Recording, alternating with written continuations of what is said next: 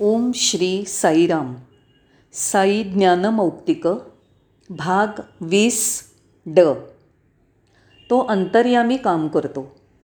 मला तुम्हाला हेही सांगायला हवं की स्पॅनिश भाषा बोलणाऱ्या लोकांना मी भेटलो होतो. त्यांच्याकडे सनातन धर्म यावरची काही पुस्तकं होती. काही पुस्तकांची शीर्षकंसुद्धा हिंदूंना माहीत नाहीत. त्यापैकी काही पुस्तकं तर आपण वाचलेली पण नाहीत. अर्जेंटिना पेरू व्हेनेझुएला ब्राझील आणि ग्वाटेमाला तिथून आलेल्या लोकांकडे त्रिपुर रहस्य नावाचं पुस्तक होतं. त्यात वेदांत तत्त्वज्ञान होतं जे मला समजलं नाही. पण अर्जेंटिनाच्या या लोकांनी ते वाचलं होतं. यावरून दिसलं की प्रत्येकाच्या अंतर्यामी स्वामी कार्य करीत असतात. जेव्हा मी स्वामींना सांगितलं की स्वामी स्पॅनिश लोकांनी ही सर्व पुस्तकं आणि वाङ्मय वाचलं आहे स्वामी म्हणाले तुम्ही लोकांनी त्यांच्याकडनं शिकायला हवं. तुम्ही जा आणि त्यांच्याकडनं शिकून घ्या. पण तुम्हाला त्याची लाज वाटत नाही ना? स्वामी म्हणूनच ते वाचणार आहेत. मला तुम्हाला सांगायला थोडासुद्धा संकोच वाटत नाही की अर्जेंटिनाचे काही भक्त मला भेटले. ते बोलताना अन्निल्ल असं म्हणत होते. अन्निल्ल तुम्ही सच्चिदानंदाचं इंग्रजी भाषांतर केलं आहे ती चुकीचं आहे. ओके. मी चुकीचं केलं आहे होय तुम्हीच. आत्ताच बाबांनी ते सांगितलं. तुमच्या लक्षात आलं का? मी आनंदाने उड्या मारत होतो.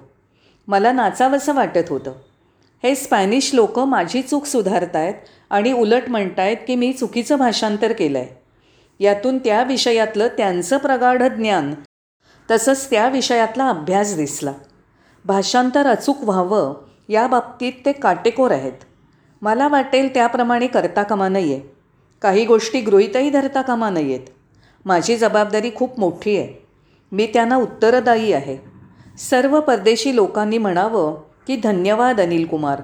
तुम्ही खूप चांगलं काम करीत आहात. असाही विचार मी करता कामा नाही आहे अजिबात नाही. मोठ्या संख्येने असंही म्हणणारे लोक आहेत.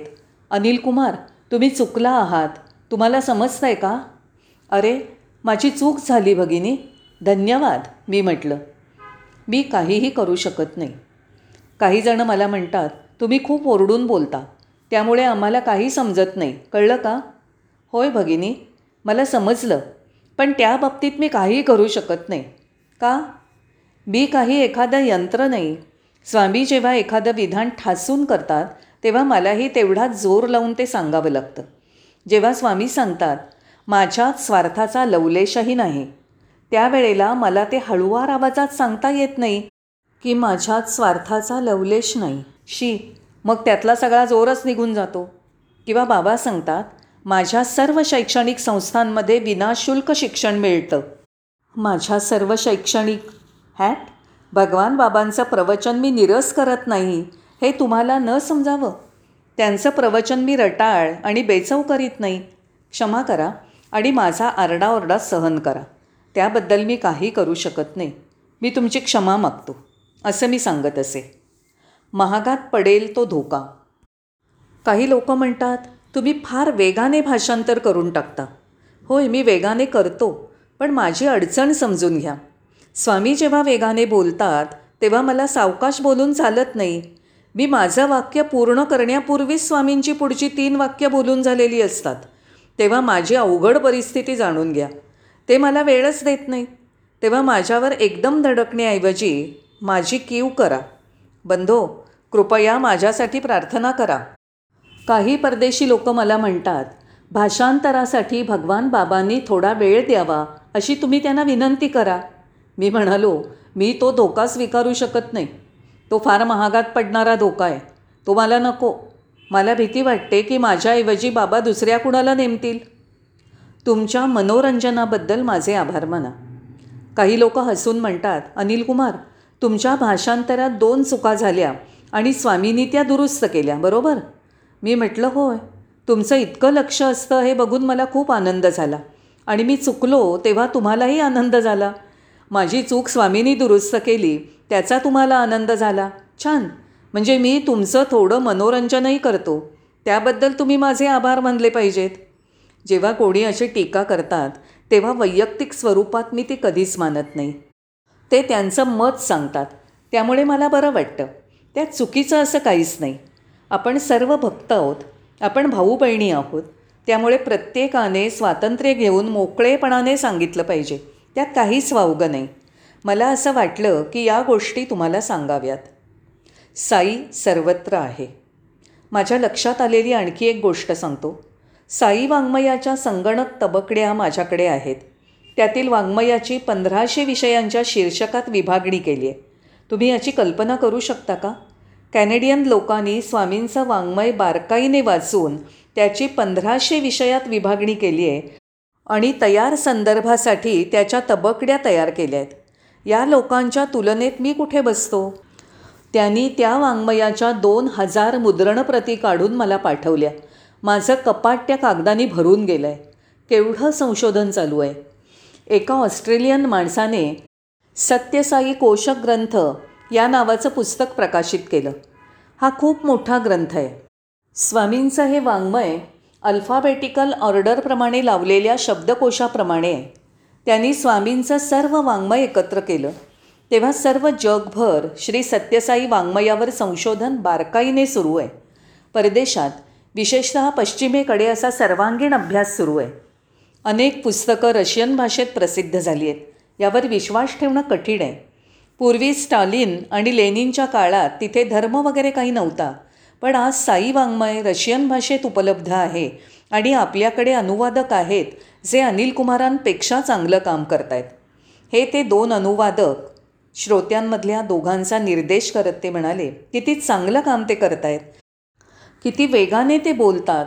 किती उत्साहपूर्ण आहेत ते. कोणताही कागद न घेता ते करत आहेत मला काही ते जमणार नाही. त्या दोघांचं अभिनंदन.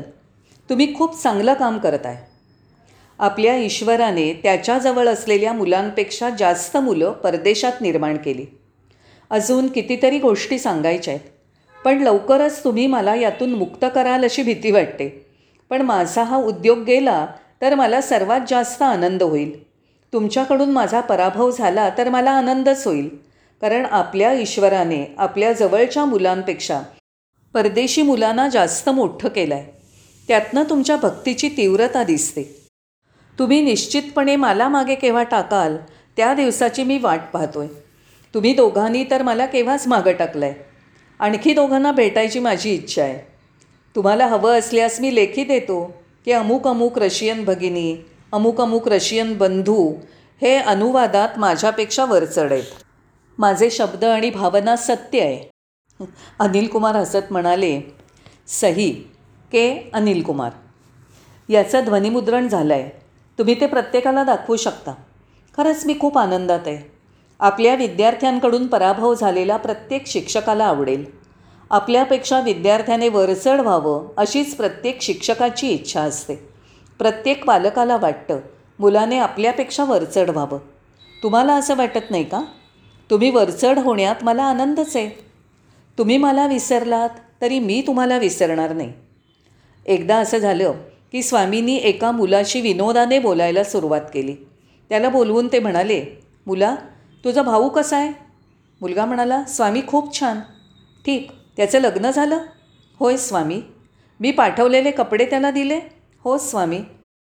तुझ्याजवळ दिलेली अंगठी त्याला दिली का? होय स्वामी. आता त्याला एक गोष्ट सांग. म्हणावं की आपल्या तरुण पत्नीला विसरू नकोस.